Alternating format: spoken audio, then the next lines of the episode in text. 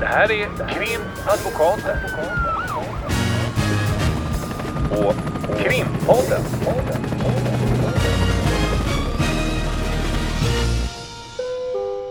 Parter och ombud kallas till sal 32. Hej Lotta! Hej Ulrika! Idag så sitter vi här nu ikväll skulle jag nog vilja påstå. Eh, efter en lång hel dag i rätten. Jag är så trött så jag håller på att ramla omkull. Mm. Men vi har ju sagt att vi ska göra podd en gång Varannan. varannan vecka. Varannan lördag. Japp, ska den släppas. Mm. Eh, det som är skillnaden mot när vi brukar göra podd eh, och idag är att vi sitter med ett väldigt långt avstånd från varandra. Ja, det Borde vi, vi kanske ha gjort under det här året. Ja, Men vad är skälet till att vi sitter med så här långt avstånd då? Ja, vi är här nu ett år efter covidutbrottet. Och vi har haft påhälsning av covid på advokatbyrån. Ja, det har vi faktiskt haft och det har vi inte. Jo, vi har ju haft det faktiskt även under året kommer jag på nu. Men eh, nu är det även eh, våra kollegor våra advokatkollegor. advokatkollegor. Precis, som har drabbats och det har, får ju väldiga konsekvenser. Vi ska återkomma till det. Jag kan tänka så här. Om vi skulle kalla det här avsnittet ett år med covid, då skulle inte jag lyssna på det. Gud vad tråkigt. Alltså hur mycket covid har man inte hört? Men eh, jag tänkte ändå att vi kunde lite beskriva, vi har varit inne på det tidigare, men lite beskriva om det har varit några förändringar eh, i, i, där vi jobbar eh, ute på domstolar och i arrester och sådär. Och sen också att vi kan hitta lite juridik och prata om covid-grejen. Och då tänkte jag att eh, när vi pratade för ganska länge sedan, om jag inte missminner mig, om vad det innebär det här med den här smittan i vårt jobb. Då kommer jag ihåg att vi pratade om att det kändes så konstigt att inte ta klienterna i handen. Alltså det var ju det är ett förtroendeskapande som måste ske väldigt fort. Och eh, då, då kändes det liksom avigt. Ja, och man tyckte man stod och fjantade lite när folk kom och sådär. Och, och inte riktigt. Och då stod man och gestikulerade. Ja, vi får ju inte ta varandra i handen och sådär.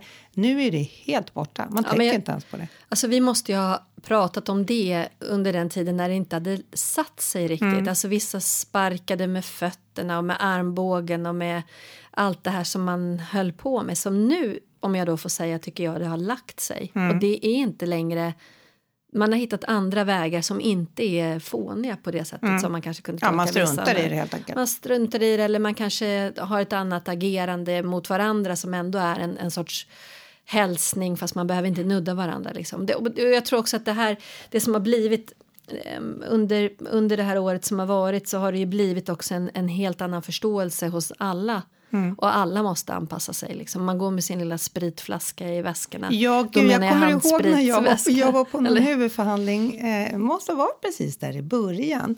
Och då var det en advokatkollega som vi skulle byta platser. Det var lite sådär fullt i rättssalen och så. Och så var det vid något förhör. Vi var tvungna att byta platser på något vänster. Och då så eh, lämnade advokatkollegan över en spritflaska och sa ska jag sprita på ditt bord? Eh, eller när jag Mm. flyttade mig, hon skulle sprita där och jag tänkte besynnerligt. Nu har jag inte spritat på några bord i rättssalen men jag kan ju säga att jag konsumerar en hel del handsprit. Handsprit, ja. Mm. Och man ser det också tycker jag när man är några fler i, Mm. i rättssalen, både försvarare och åklagare och så att man gör ju det, alla spritar sina händer på ett helt annat sätt och det är naturligt. Mm. Man reflekterar nästan inte ens över det. Sen har jag funderat över att, eh, eh, kanske vi också har pratat om tidigare, det här med att vara advokat och vara sjuk. Att, att ställa in en förhandling eller att ställa in ett förhör eller att ställa in ett möte med en klient. Allt sånt där har ju liksom eh, inte skett. Om, om, man inte, om någon kollega om man hör nej det var tvunget att ställa sig in där, den här förhandlingen därför att advokaten blev sjuk. Då, då var man ju övertygad om att advokaten i fråga hade fått en hjärnblödning, hjärtinfarkt eller väldigt galopperande cancer. Därför att eh, man har proppat i sig Alvedon, halstabletter.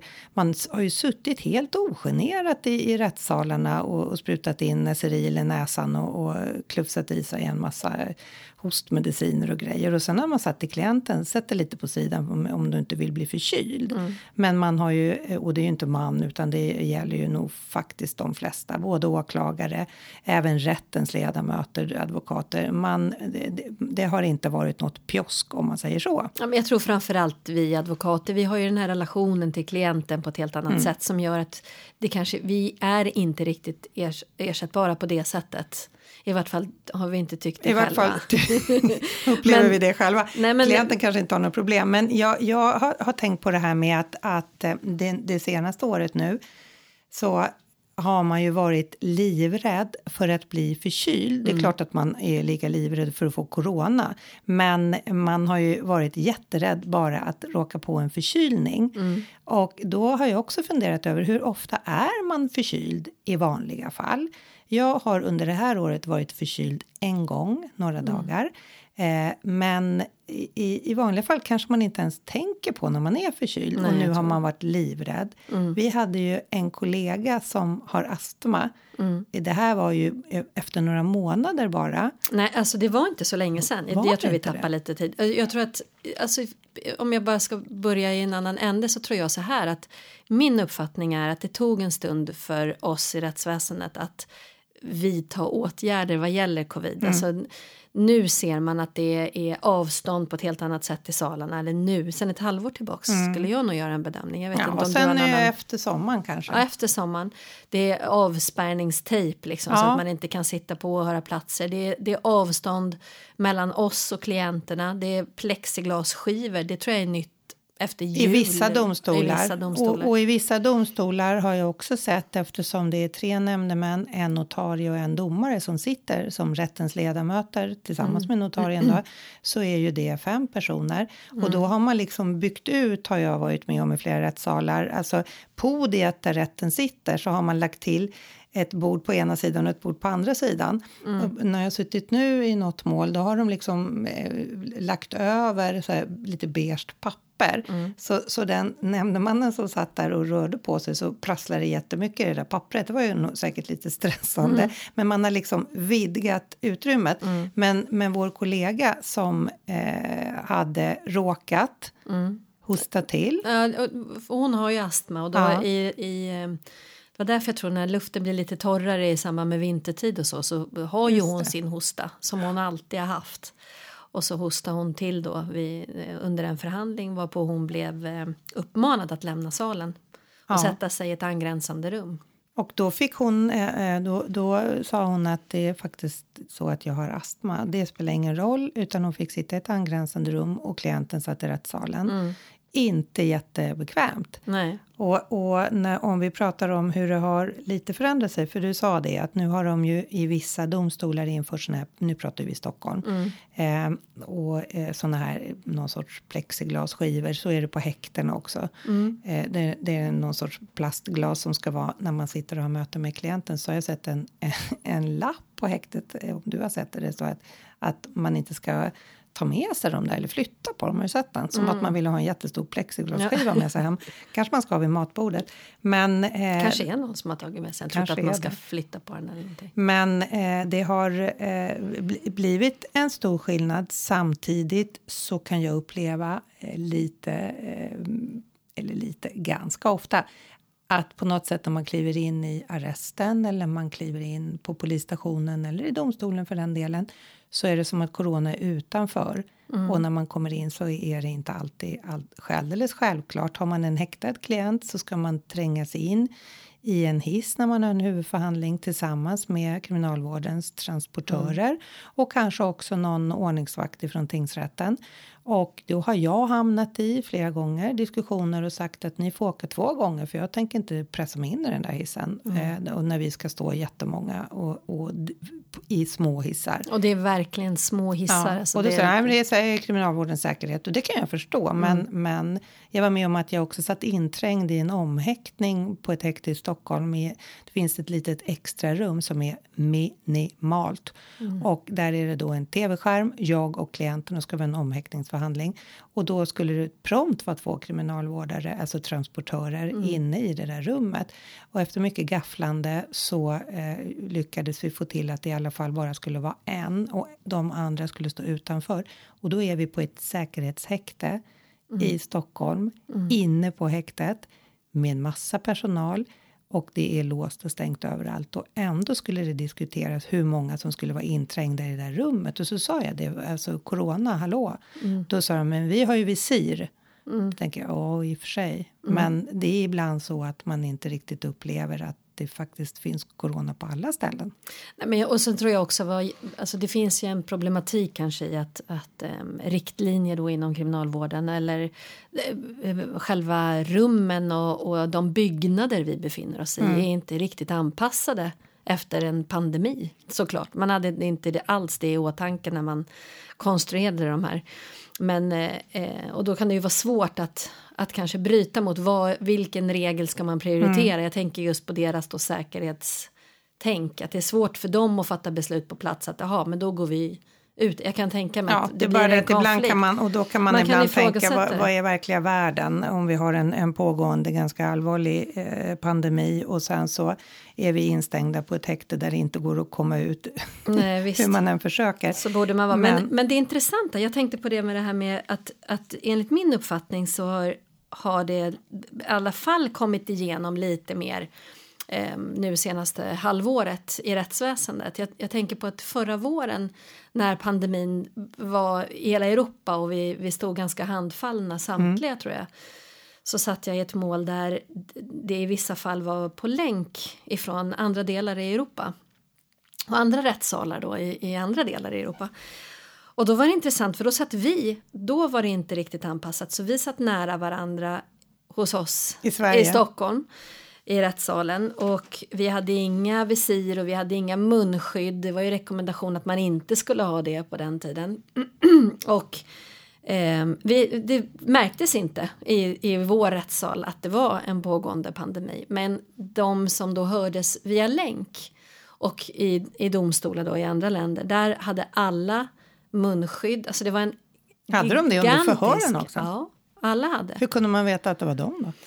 Eh, Då var det någon som fick intyga att den personen som satt på Någon plats. som stod med munskydd? Ja, precis. Eh, Och då var ju det en domare, så det var ju särskilda eh, åtgärder vidtagna ifrån de här domstolarna för att man ska säkerställa att ja, vi har sett identifikation och, och det här är den personen, det kan vi intyga. Så man, man arbetade på det hållet istället. Och det var avstånd, någonting helt annat än vad vi hade. Det blev en enorm skillnad när man såg hur det gick till eh, i, eller i de delarna i Europa. Men sen så... Och ja. jag får bara, bara Yes. avsluta mitt eh, resonemang, må vara långt, men jag vill ändå säga. Och så tänkte jag på idag när jag satt i, i eh, rättssalen, då satt ehm, eh, det, det större mål så då satt det flera domare. Båda har, nej den ena har visir, alla nämndemän har munskydd under hela förhandlingen. Och eh, eh, även eh, transportpersonal har munskydd. Så nu är ju vi där, där de, det vi såg Mm, för, det, för ett år precis. sedan.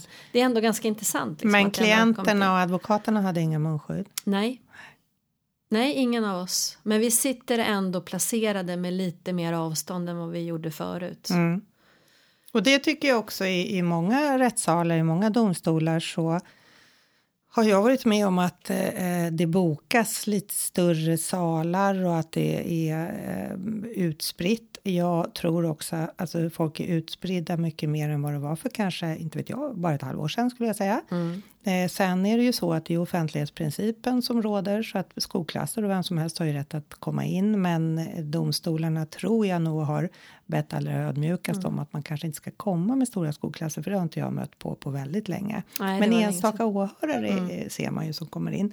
Men jag tänkte på det också att i, i början när, eh, eller några månader in i corona så var det ju så, eh, i alla fall som jag minns det, om man glömt här för det har gått så lång tid, eh, att eh, om någon blev sjuk, jag hade no- några klienter som ringde typ dagen innan i olika mål och sa att jag är, är eh, förkyld eller jag har förkylningssymptom. Och då ringde man eller mejlade domstolen och meddelade hur det var. Det var inte något test eller någonting. Utan eh, då ställdes det bara in, ba, pang bom. Eh, lite såklart beroende på om det var frihetsberövat eller inte, om någon satt häktad.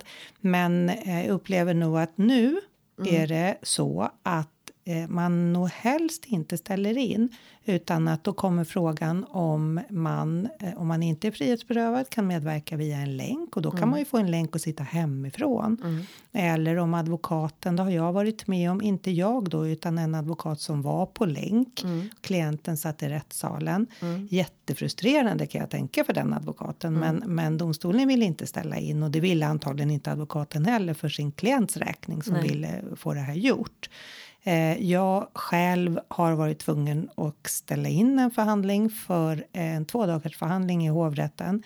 Eh, det var inte jättepopulärt hos min klient av naturliga skäl. Men jag blev helt enkelt superhes och eh, jättehostig. Och då eh, så ringde jag till hovrätten så de fick ett litet röstprov. Eh, det var alltså dag, eftermiddagen innan och jag hade förberett det här målet och eh, såklart klienten blev frustrerad. Men med de här symptomen så fick jag inte komma helt enkelt. Nej. Och jag ansåg inte då att det, det är ett mål jag tagit över till hovrätten. Mm. Jag ansåg inte att det var lämpligt att, att eh, köra det via någon länk eller stoppa in någon annan kollega. Det, det passade inte det målet. Nej, men det, ja, nej, precis. Så har man tagit över i hovrätten skulle det bli konstigt om du inte Ja. var på plats någonstans. Men är då det gjorde jag oftast- så att jag gick hem. Mm. Eh, eh, vi hade varit i, i, i ett annat uppdrag och så gick med den här eh, rösten och hostan. Då eh, så ringde jag till dig och sa Mm. vad ska jag göra? Och då hade ju du lite innan där gjort ett covid-test. Mm. Och då gjorde jag det också och Mm. då eh, insåg jag att nu, det tog ett dygn att få göra det och sen tog det ett dygn ungefär innan man fick svaret. Och när jag hade beställt det där testet då insåg jag, oj shit, nu måste jag ju vara hemma här i två dagar. Jag kan ju inte gå ut. Mm. Nej. Och varför kunde jag inte det? Du, du, du. Om man har tagit test och vet att man väntar på ett resultat. Om man skulle gå ut innan man får då svar på det testet eftersom det sannolikt finns ett skäl till att man tar testet så är det ett brott. Det kan vara ett brott. Eh, och det finns det är fler anmälningar kring det tror jag som eh, har skett men det är vad vi i alla fall har sett är det ett åtal som är väckt som ännu inte är prövat Eh, där man har åtalat på framkallande av fara för annan. Och där är det en kvinna som eh, har gått till arbetet. Hon har väntat. Hon har uppfattat det som. Hon har tagit testet vid ett datum. Det här var förra året. Ehm, och ehm, har fått uppfattningen att om hon inte har fått något svar det är i alla fall vad hon själv menar. Om hon inte har fått något svar inom ett dygn så betyder det att det är negativt. Typ, de ringer bara om det är positivt. Ja, men precis. Det är vad hon säger. Ja, Mm. Men så säger ju som inte det åklagaren. Mm. ju faktiskt är i, i många andra tester. Tänker, kan man ju tänka. Men eh, nej, så säger inte åklagaren. Utan åklagaren säger att man måste vänta till i och med att det är den här inloggningstjänsten. Då, så att Mm. vare sig det är ett negativt eller positivt test så kommer det resultatet. Eh, och då menar man att hon sen då går och arbetar innan hon får testet. Och det är till och med Innan så hon att, får resultatet. Ja, innan, ja, innan hon får resultatet. Och då är det så att läkaren ringer, söker henne samma dag som hon har gått tillbaka till jobbet. Och då har hon ju ändå varit hemma i, det blir ett och ett halvt dygn tror jag, eller något sånt där. Två dagar då. Och eh, får inte tag på henne. Det, och sen så får man tag på henne på jobbet. Och då reagerar man och säger, nej men det är ett positivt test, du får inte vara på jobbet.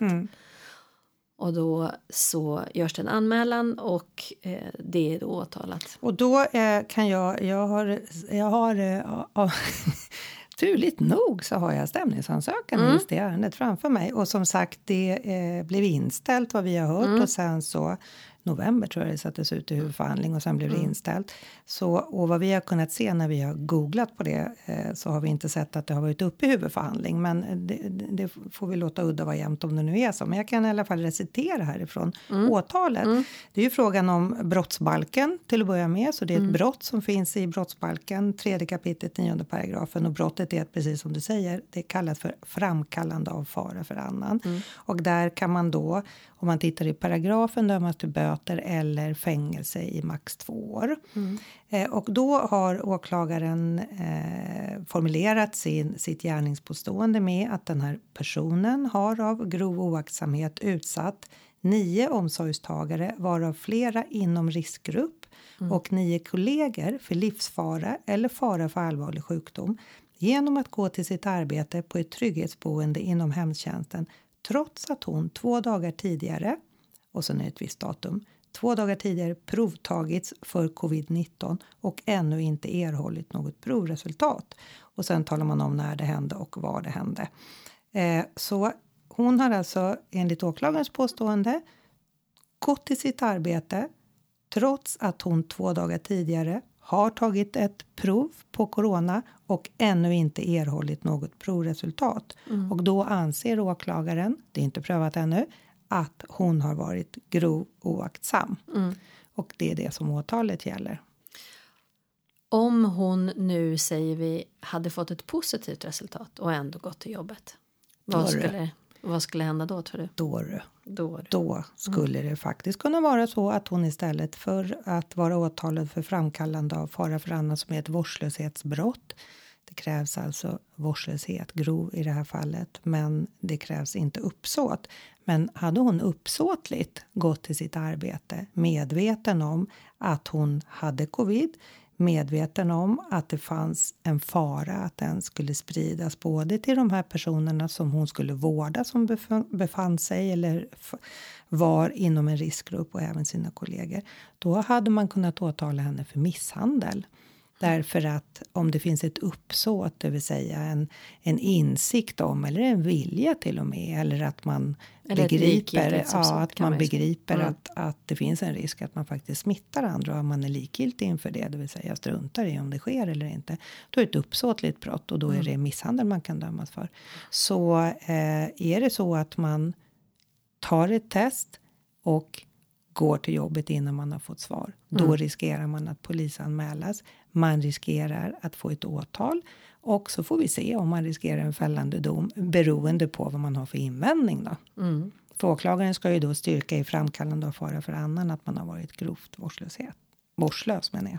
Sen till hösten då, om eh, nu vaccinationsprogrammet eh, kan efterföljas att de flesta kommer vara vaccinerade. Inte alla eftersom vi också haft de här demonstrationerna som ju mm. visar på att vissa ställer sig något eh, tveksamma till att ta de här sprutorna. Mm. Hur tror du det skulle bli då? då? Om någon skulle vänta på test och gå innan man har svaret. För då ja. är det ju i alla fall folk som, de flesta ska ju ha skyddet. Ja, det, det, är, ju, det är jätteintressant. Mm. Men jag tänker innan i höst så kommer det ju vara det som är nu. Mm. Nämligen att vi har den här engelska varianten mm. som är mer smittsam har man förstått mm. när man har lyssnat på expertisen.